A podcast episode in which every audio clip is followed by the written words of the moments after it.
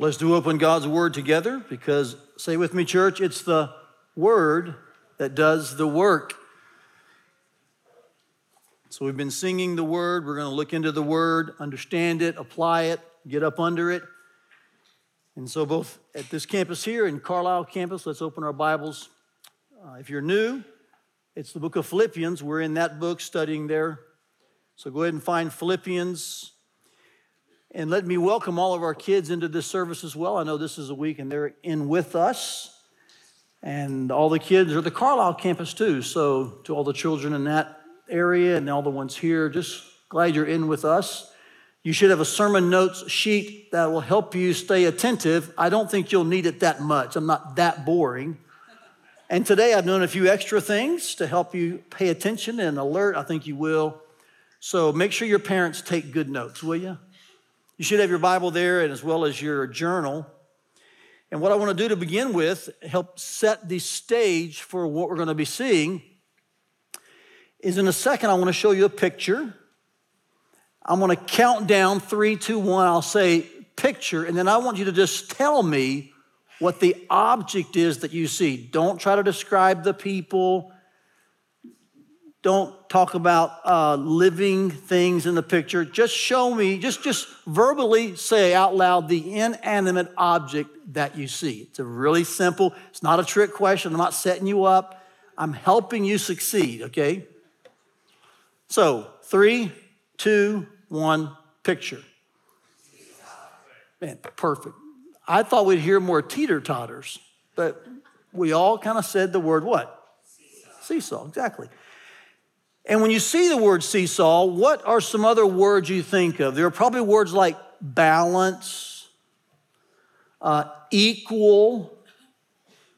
Some of you may think of a name of the kid who would, when he's on the bottom, jump off and you'd slam the other side, right? You may think of that irritating third grader, right? Here's what I want you to see about a seesaw is that it is a picture of really the main point that Paul is making in Philippians chapter 1, verses 27 to 30. Now, the word seesaw is not in the Greek, it's not some hidden truth. It is the, a picture of the concept of balance and equity, of equality, of centeredness. We could even say the word consistency that, he, that he's going to um, say to us as believers this is what should characterize your life. I'm going to show you that in these verses. I'll take you to class for a little bit. We'll look into our lab. Hope you have your journals, your notes with you. That won't take a long time, and then I'll ask you four pretty stinging diagnostic questions to see how we're doing on this. So, what do you say we go to our lab? Can we? Philippians chapter 1, verses 27 to 30. Let's look here. We'll kind of tear this text apart. Paul makes the point in verse 27 that we are to live our life worthy. Now, the reason I just read that first is because that is the main imperative in this paragraph. All right? He says just one thing this is just one word, by the way, in the original, it's the word mono. So some translations say only. You may have a King James that says that, I believe it is. Some say uh, whatever happens or one thing concerns me. These are all really good translations of this one simple word. And Paul is trying to draw things to a point, to a conclusion. He's trying to narrow our focus. And so he says, one thing as citizens of heaven, live your life worthy. That's the key phrase that everything is kind of hinged around. So, in your notes, in your Bible, I would star that, circle it, square it, lipstick it, you know, whatever you want to do to it. Make sure you understand that this is what really Paul is aiming at to live a life worthy. Now, within this imperative, there's even a more, can I say, um, I want to say more key word, but there's a, a word that helps us understand why it's the imperative and what its point is. It's the word worthy. It, this really means to live your life in balance. It's the word axios. It means to live your life in a fitting way, in an equal fashion, in a consistent manner. Now, hopefully, right now you're thinking, Todd, balanced with what? Fitting to what? Consistent with what? Watch this. The gospel of Christ, because that's where we're citizens. And notice that we are something here, we believe something here, so we're to live in balance to what we are and what we believe.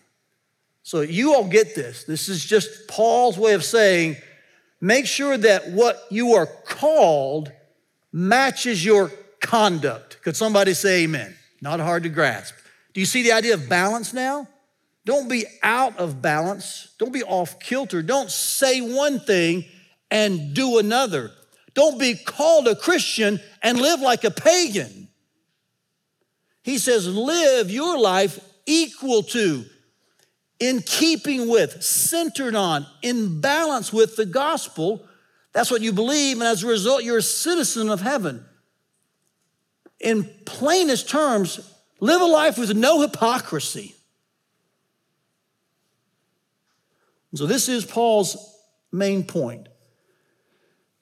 May our conduct and our calling match. What we say and what we do is to be balanced. This is very similar to Ephesians chapter 4, where he begins that chapter by saying this Live your life worthy of the vocation to which you have been called. Almost mirror language. So, Paul, I would say, is quite adept at writing to churches and calling them, exhorting them, commanding them to actually live who they say they are.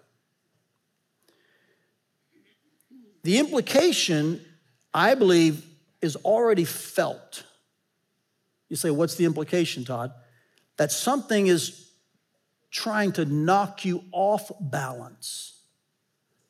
That there may be something or someone or situations that would tempt you not to live a balanced life, to not be what you say you are, to pretend to be one thing over here and another thing over there. You can just feel that in the, in the command, can't you? Otherwise, why would Paul say to them, hey, live your life in a fitting way to what you say you are? Why would he call them to this posture if there wasn't this implication that there must be something trying to you know, jump off the bottom part of the seesaw and make us crash on the other side, right? To push us off balance, to make us live hypocritically. He's going to expand on that in a minute. Just understand, you can begin to feel the implication that something could be difficult. And so I want you to live your life in a balanced, fitting fashion where your walk and your talk matches. I think we've arrived at this understanding. I think you're with me. Here's why. Paul says next, then whether I come and see you or am absent, I will hear about you that you are. Now, notice he mentions three actions here standing firm, contending together, and not being frightened. Now, we'll explain those in a minute, but just understand as Paul's writing this, he's saying to them, I want you to live your life in a balanced, fitting way that your talk and your walk match. So when I hear about you later, I'll know that you are doing three things. It must be that these three things are modifiers of or ways to live a worthy life. Are you tracking with me? So we're going to get a little more descriptive now, a little more detailed. Here's how we live in a consistent, matching, fitting, balanced way. He says, first of all, we are to be standing firm, and I'll just keep it in the past tense right now. He says these Philippian believers, you're to stand firm in one spirit and one accord. So, can I just say, I think what I see here is, is a tenacity and a togetherness, don't you? Like standing firm, some of us like those words, don't we? Yeah, let's just get after it and we're not budging, we're holding the line. But then he adds, in one spirit, in one accord. Like, let's make sure that as we're tenacious for our faith, that we're not at each other's throats. we're to stand together, excuse, we're to stand firm, but in one spirit, in one accord. So these would modify the idea of standing firm. I just like the words tenacious and together. Then he says we're to be contending together. Now, I would see this as the positive side of the next one, which is not being frightened. I see this as more the negative. And I don't mean negative as in it's bad.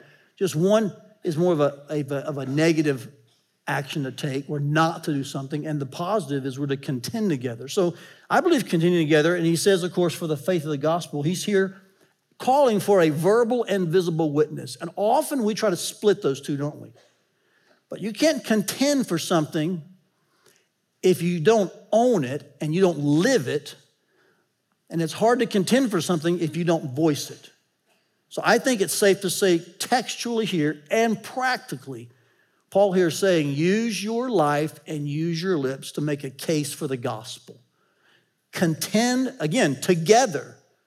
So the church as a whole, as well as individually, should be visibly and verbally making a strong case for why they are citizens of heaven why they live in light of the gospel of Christ and why they believe in the gospel, why they take their stand on it, why they have faith in Christ. A visible, verbal case together as a church for the gospel. A positive stance. So they're standing firm, they're contending together, and while they're doing this, they're not being frightened Watch the next three words, you'll love this, in any way. So there's this spectrum of fear that can sometimes rattle a believer, right? But Paul here says it doesn't matter if it's a small amount of action that makes you afraid from our opponents or a large threat from them. Not in any way should you be frightened by your opponents. So there's probably not something to do here. This is the mindset that we should have it's a mindset not of fear, Paul told Timothy, but of power and love. 1 Timothy 1 7, I believe it is.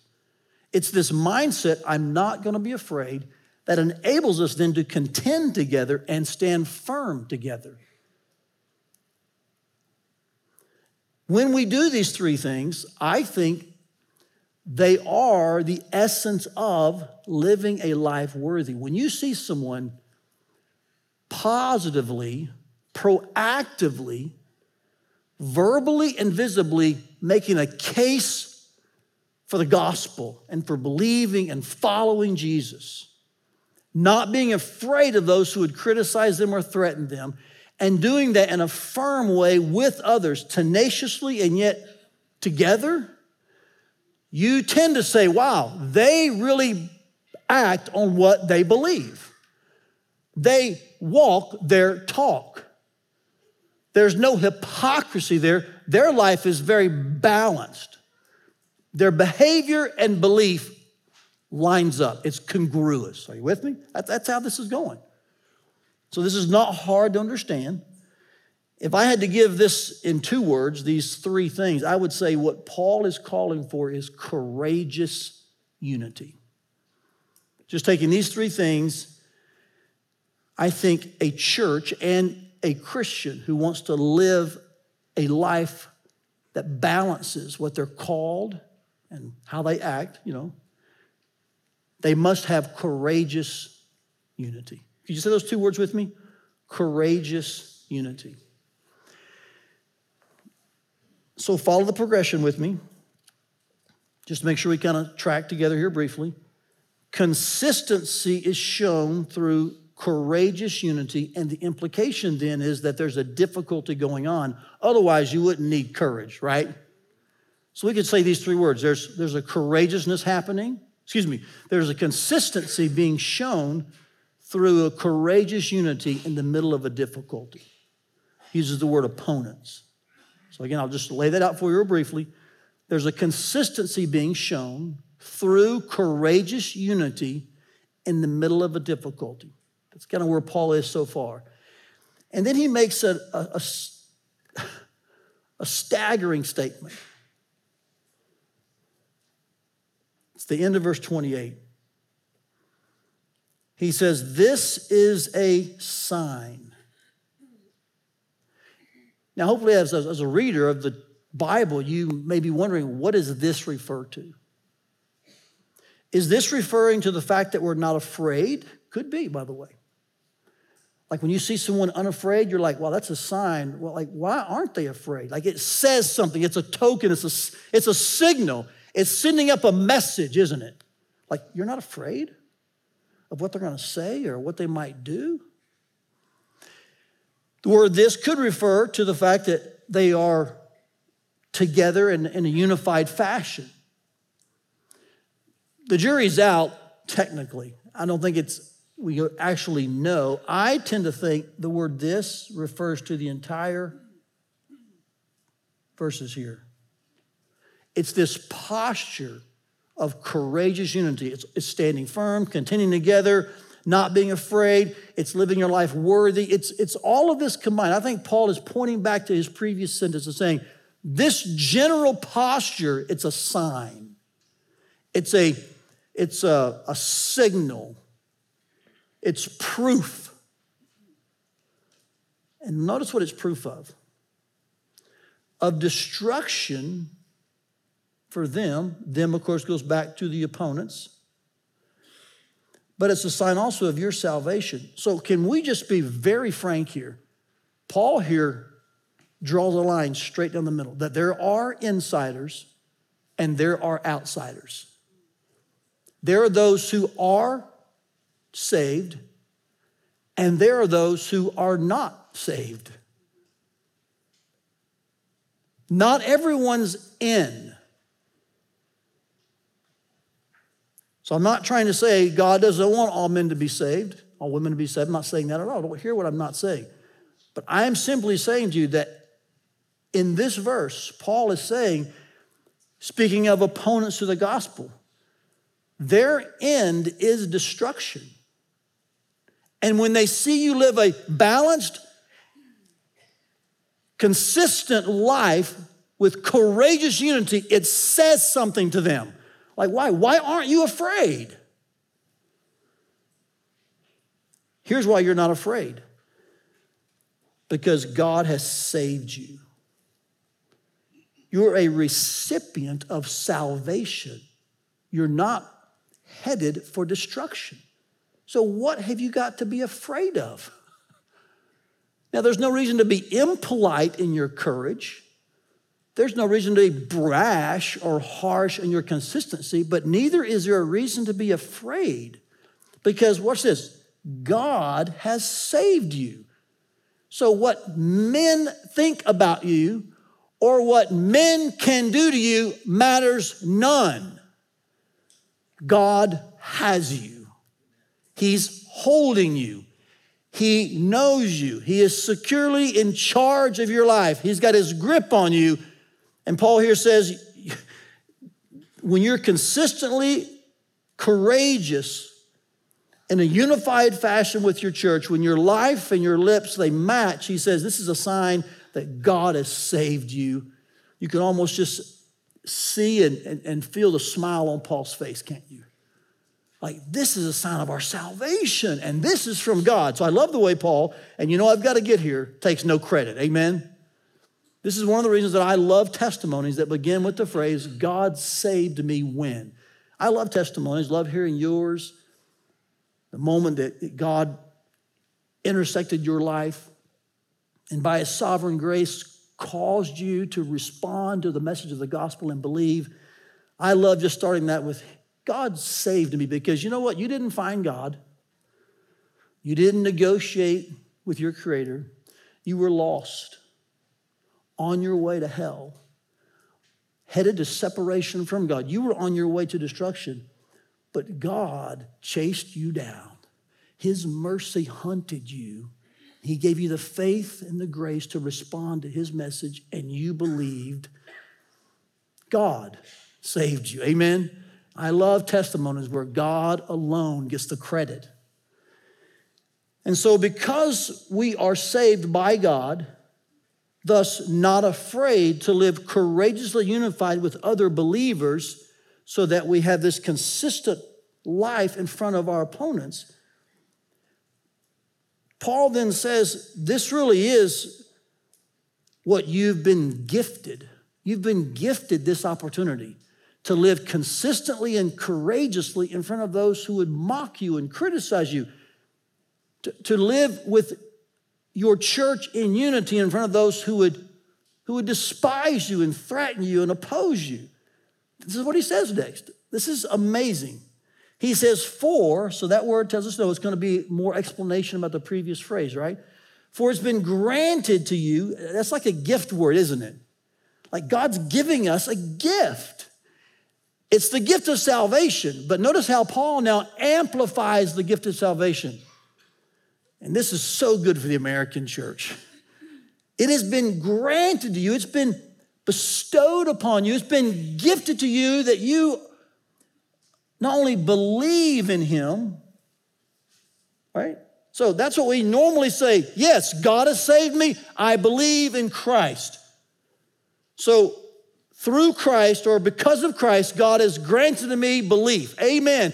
And often we stop there. Paul didn't stop there. He says, Yes, God has saved you, and because of Christ, He's gifted you, granted you belief, but also to suffer for Him. Oh my. See, we love to amen the belief, but we oh my the suffer. Paul sees salvation as one believing and suffering. You need about 10 hours to contemplate that and digest that.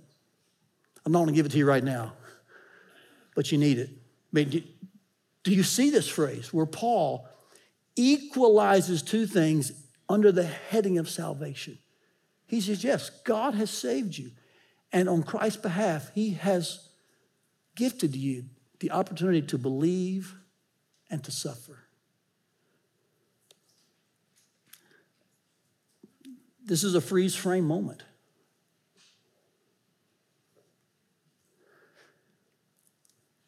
He shows them that what they're going through is actually both of these. Notice verse 30 as we wrap this paragraph up. Since you are engaged in the same struggle that you saw I had and now hear that I have. So Paul not only equates two things with salvation, believing and suffering, they come with the package. He says, I know that you've been going through this because you are in, uh, enduring the same thing that you saw in me, and you're sharing that with me. He uses the word same struggle. Now, let's review. Pastor Travis laid this out for us a couple weeks ago. What was Paul's struggle? He was imprisoned, but as a result of his imprisonment, what advanced? The gospel. He says, even the imperial guard is here, they're hearing the message. And so Paul said, you know what? Other preachers are getting more confident to preach the gospel, even if they're preaching from bad motives. I'm going to rejoice in that because at the end of the day, through all the negative things happening, through all the obstacles and difficulty, the gospel's going forward. So in my difficulty, I see the gospel advancing. I'm happy about that, he says. So here he brings them into that and says, hey, you're getting opposed. You have folks who are standing in opposition against you. So you're joining me now in the struggle. And guess what? Your suffering it can result in gospel advancement as well. In other words, we're partners together. And whether it's your difficulty or mine, when we see gospel progress, we will be joyful. Because that's really the result that matters. This is an amazing paragraph, isn't it? Hope you kind of follow the flow of what's been going on here a consistency is called for. It's evidenced in three things. We'll sum it up with the words courageous unity. When our opponents see that, they realize you actually do belong to God. We don't belong to God. They should be the ones who are afraid, not us. And this opportunity for our salvation to be evidenced Part of it is the fact that we actually are suffering. We are being opposed. We are being mocked or ridiculed or despised or threatened. Throw whatever word you want in there. That's actually part of what it means to be a Christian. But actually, don't fret about that. That's actually the way the gospel often advances. And we join in with others who are also in difficulty. And we share in these struggles, but at the same time, we rejoice and are glad because what matters most is the news of Jesus getting to more people. This really is what, what's happening here. Now, as I think about this paragraph, I want to mention something to you because I'm still mentally, I have been for several days, really stuck on 29 that it's been gifted to us not only to believe, but also to suffer. This is what knocks most people off the seesaw. This is where the, um, I don't want to say threat. This is where, in other words, something's trying to throw you off balance. Remember, that was kind of felt in the first verse? Here's now is where it's stated. It's when we suffer for the fact of being a Christian. It's when our opponents get the best of us and they jump off the bottom of the seesaw and ours comes crashing down and we fall off and use whatever picture you want. This is what throws us off balance it's suffering. It's why James would say in chapter one that when anyone endures trials of any kind, don't blame God. One of the first human reactions is to point vertically and say, Hey, what are you doing up there? What I do wrong? I don't deserve this. And we, we want to try to often blame God, and that's a spiritually dysfunctional response. It has negative consequences. And Paul here is saying to the Philippians stay consistent, be courageously unified with your church, and know that this is a good sign that you belong to God. And when you encounter these opponents, when you encounter this type of ridicule, be aware uh, that's when you'll be tempted to be imbalanced, to live with hypocrisy, because you'll want to get out of the suffering. You'll want to kind of get away from what's causing you to be ridiculed. You want to kind of abandon the label, the moniker, the position, which is causing the suffering. Paul says, don't do that. That's not a consistent lifestyle. You are called a citizen of heaven. You've believed the gospel. Now live like it. And that includes enduring suffering as a follower of Christ. The good news is when we do that, it is a sign and it's a great witness. So there's a lot going on here about our credibility, about our identity. And I just want to encourage you when you encounter this type of temptation, to uh, live in an imbalanced way. I know we wouldn't call it that in the moment, but that's what it is. It's Satan trying to deceive you and tempt you to take an easy route when in reality, you're going to live inconsistently and hypocritically. When that comes your way, I want to encourage you do not live a life of imbalance, inequality, inconsistency, hypocrisy. Don't do it no matter what the world and the culture and your opponents say about you, no matter what they do to you. Church, you and me together, let us hold fast to our confession of faith.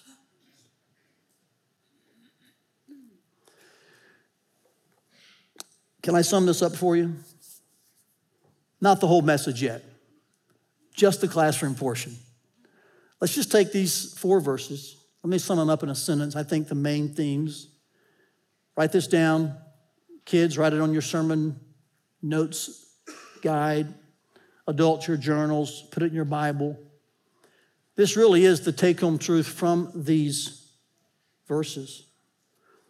A life of consistency, and I want to define that, okay? Courageous unity in the middle of difficulty. Can you say that definition with me? Courageous unity in the middle of difficulty. I think that really is the core essence of consistency. It's not hard to be consistent when everything's going good, right? But when it becomes hard and someone's trying to knock you off, that's when it can get rough. So, consistency, which is courageous unity in the middle of difficulty, is an opportunity to display our God granted identity. How about you say it with me? I know you may still be writing it, maybe get a picture of it, but can you say this with me? A life of consistency, which is courageous unity in the middle of difficulty, is an opportunity to display our God granted identity. And based on this text, here's your identity a suffering saint who rejoices in gospel progress. That's what the text says that you've been gifted the privilege of not only believing, but also suffering. So, hello, suffering saints. Our desire is to see the gospel go forth and make progress. And if that means suffering, difficulty, then we will rejoice in that. We will not abandon ship or paint ourselves a different color pretend we're a different person, we will hold fast to our confession. Now, I'm hoping at this point that you're asking yourself this question well, am I consistent?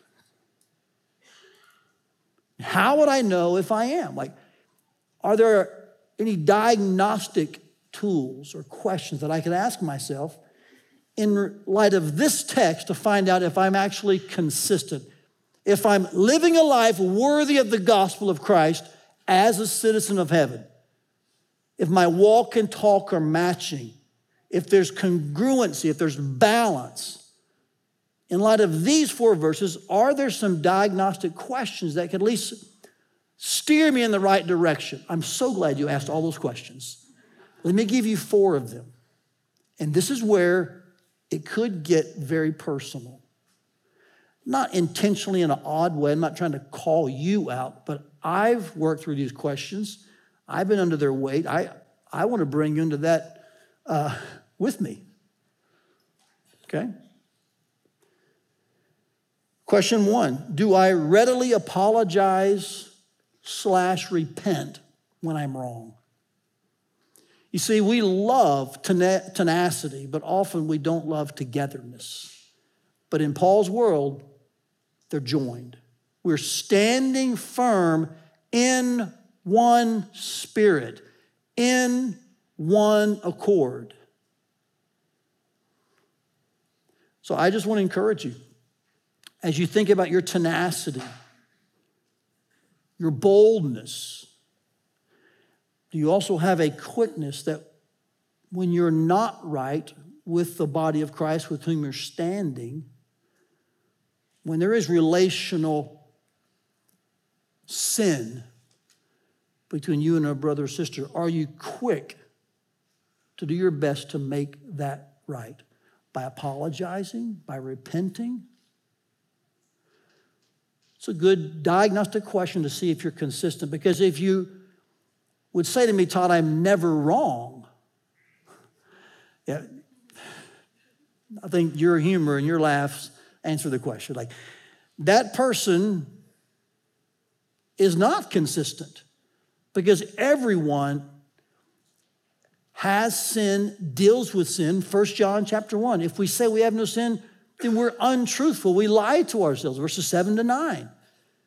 But if we walk in the light, as He is in the light, we have fellowship with one another, and the blood of Christ, His Son, cleanses us from all sin. So there's this sense in which and I think walking in the light there refers to is defined by an openness about our sin, an honesty about our, our weaknesses and when we're wrong. And when God reveals those, when other people come to us in humility and bring up a situation or a moment or an encounter, are we quick to, to apologize and repent? That's one of the diagnostic questions to ask yourself as you think about consistency. Pride is always a partner to hypocrisy. Second question Do I faithfully engage with and endure for others even when it's tough? Remember, standing firm in one accord, in one spirit, contending together for the faith of the gospel So just ask yourself this question Do I faithfully engage with and endure for others even when it's tough? Uh, let me just get really personal now. I, I, heard this question at several fireside chats. It's a good question, too, by the way. Um, some folks are asking about giving, and, and we don't always do a great job explaining how to give at First Family. It's through these boxes in the back, and there's some other door. And then most of our folks, I think, well above 60% give online. So we don't take offerings. We never have like an offering box. We do take offerings. We want to contribute our resources to the work of God's mission, but we don't collect it in a maybe a fashion that we pass a plate. We never have done that. Nothing wrong with that. That's just not what we've done.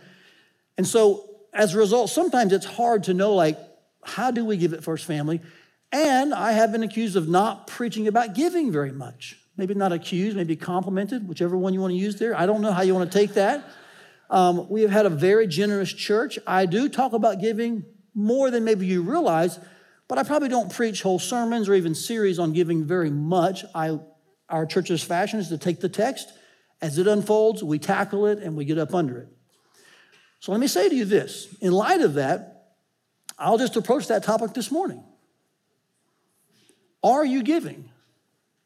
Because often it's easy to talk about, well, the church should, and I wish the church would, but if you ask, hey, how's your giving? Well, man, it's really tight right now. Oh, so you like a pass when it's tight, but there's no grace on the other side. That's kind of how that's heard. So I just want to ask you a question. Even though it's tight, are you sacrificially giving? Or, or do you continue to serve and endure with others by your giving even when it's difficult to give? Do you hang in there with your body? I don't mean your physical body, your spiritual friends, your brothers and sisters. Are you hanging in there? Are you doing your share? Are you in the kitchen as well as the uh, dining room? Are you with me? Are you serving? Do you show up on Sundays and man, I love Sunday mornings. There's the cafe. I love that coffee. Man, I drop my kids off. I get a whole hour and 20 minutes to relax. I wish Todd would preach longer. I'd have more time, you know, like just to be alone. And then I'll see you next week. I, I don't do much else than that. Like, why not? Why aren't you enduring with and serving others in that same fashion? Like, there's a lot to do every week. We'd love to have you join in our collective efforts to see the gospel get to the nations. That happens through our efforts physically, our finances financially, our prayers spiritually. So I just want to make sure I broach this because it's easy to ask a question at Fireside Chat about that. But just be aware that it's really a two way street here. We, we want to together, even when it's difficult, stay at the task with our hands on the plow. And the church said, Amen. Question number three do I sacrificially defer for the sake of God's mission and gospel progress when necessary? This is a tough one because I don't think deference is always necessary. Do you know that? There's some areas in which you can have a different opinion and I can have a different opinion and we can get along great and there's no reason for you to change or me to change. Wouldn't you agree with that? And there's not, not every situation calls for someone to say, you know what, I'll defer to you on this one. The fact that 900 people can live with different opinions and preferences and personalities is, is, is a good thing. So I commend you. But when it is necessary, when leadership says, for the best progress of the gospel in this situation or that situation, here's what we think is best to do. Are you and am I ready to defer? And by the way, in the last month, I was tracking this with our elders. We've had three conversations in which I did not win the conversation. Three of them. I was kidding with our elders the other day. I said, Man, this is the third time I've, we have a good laugh. And we're in total unity, complete unity. It's part of the conversation. But if you were to think, well, they're just yes men or Todd gets his way, actually, it's completely not true. Uh, I love those guys. And what was done was best for our church. So I'm glad that they didn't do just what I thought we should do. Are you hearing me? So when I say defer, I'm just pointing at you. I think it's something we all have to do. There are times we're like, man, that's that's a good move. I like that. Other times, that's a don't like that move, but it actually still may be a good move for the church. Are you with me? And one of the ways you can test your consistency and your courageous unity is a willingness, when necessary, to defer sacrificially for the sake of God's mission and gospel progress. How hard will you fight for your way? How hard will you strive for, for God's gospel? They may not conflict, but when they do, which one wins in your life? God's gospel progress, or no, I got to have my way? I told you to get a little more personal, didn't I? A little stinging. Last question is this Do I unashamedly and publicly align as a devoted follower of Jesus, even, uh, even when it's costly?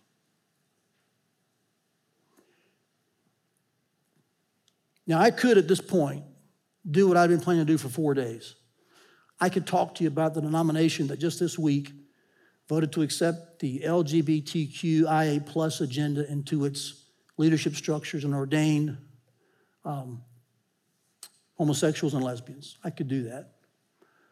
I could talk to you about the gender myth that's flooding our culture right now. There's a spectrum and it's fluid as opposed to biological and static. I could talk to you about how in the church there's just pervasive acceptance of divorce for any reason, as opposed to a biblical understanding of marriage. I could discuss the epidemic of porn, not just in our culture, but in the pastorate.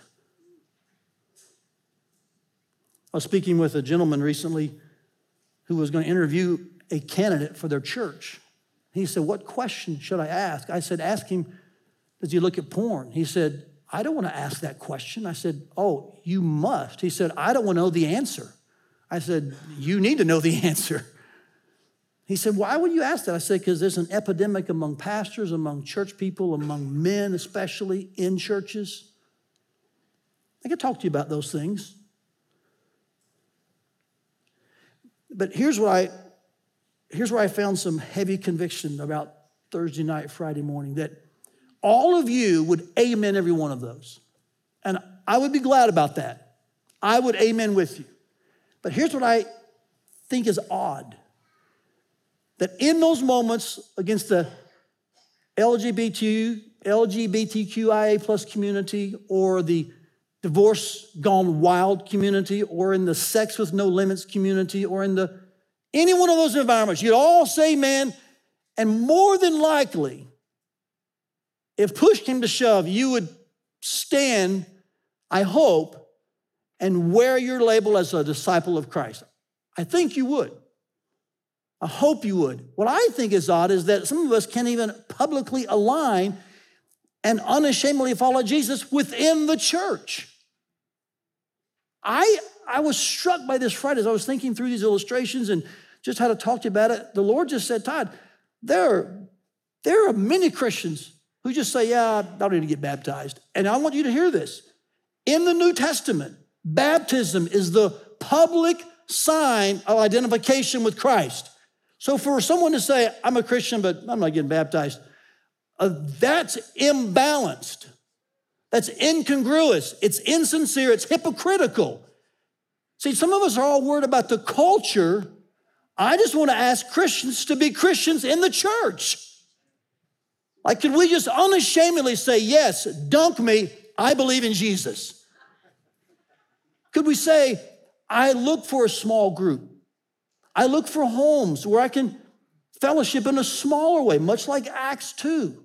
We can fellowship and break bread together and converse and get to know each other. I'm not afraid to be known. It's amazing the amount of Christians who just are corner Christians. They avoid deep relationships. They, they, they run from any kind of accountability. So while I want to say to you, and I want to believe in myself, that if the worst thing happened with the culture, and we were even more at odds than we are now, we were face to face with our op- opposition. Well, I want to say, man, I'm, I'm confident we would not run from our confession. We would stand true in the Word of God. We would remain steadfast. There are times I wonder, like, would we? It's hard to get some folks to even get baptized. It's difficult to find folks who just just read the Bible. Like, so I'm not griping at you. I'm actually bringing you in to a moment, perhaps where maybe you'll have that, like, wow, would I really be consistent if the chips are on the line with my opponents, if I'm afraid to do it with those I call my brothers and sisters? I'm just asking the question, that's all. I want you to wrestle with it. Because really, this gets to the heart of Paul's command to live a life in balance, fitting, consistent with what you believe and how you behave, with who you're called, and uh, you know how you act. And if we can even do that among each other, will we do it in front of our opponents? Will we live the life that is a sign that we belong to God in front of those who are headed for destruction? My hope and prayer is that we will. But I was spiritually floored Friday and most of Saturday, at least in my head, as I thought more and more about are, are we really ready to have this moment of confrontation if we can't even hardly have this moment? If you're afraid of what someone's going to say on this side of the room, what will you do when they threaten to take your house and plunder your income and hurt your body? And it could happen. It has for generations and centuries. Last question you're wondering now is this, and this is when I'm wrapping up for real. Okay, Todd, why should I aim for a yes to every one of those questions? Give me one reason why I should aim for a yes for every one of those diagnostic questions. Here's why because Jesus was unashamed of you. That's the answer. Jesus was unashamed of you. He was consistent in saying he loved you and then dying to show that he did love you. And this is really the point of Hebrews 2:11 when it says about Jesus. It's all in the context of suffering and the Father knowing that it was only through the atoning sacrificial death of his son that sinners would be redeemed. And so God ordained the crushing crucifixion of Christ in that whole context. When Jesus did not run, here's what the writer of Hebrews says about Jesus. He is not ashamed to call them brothers and sisters. Amen. Hallelujah, church. And so when you stand before God, Jesus will not run and hide and say, I don't know, Brian. I saw what he did last week. I heard about something they said a month ago. Jesus will stand in for you because he is unashamed of you. So be unashamed of him and stand up and stand for Jesus. Live your life worthy of the gospel of Christ.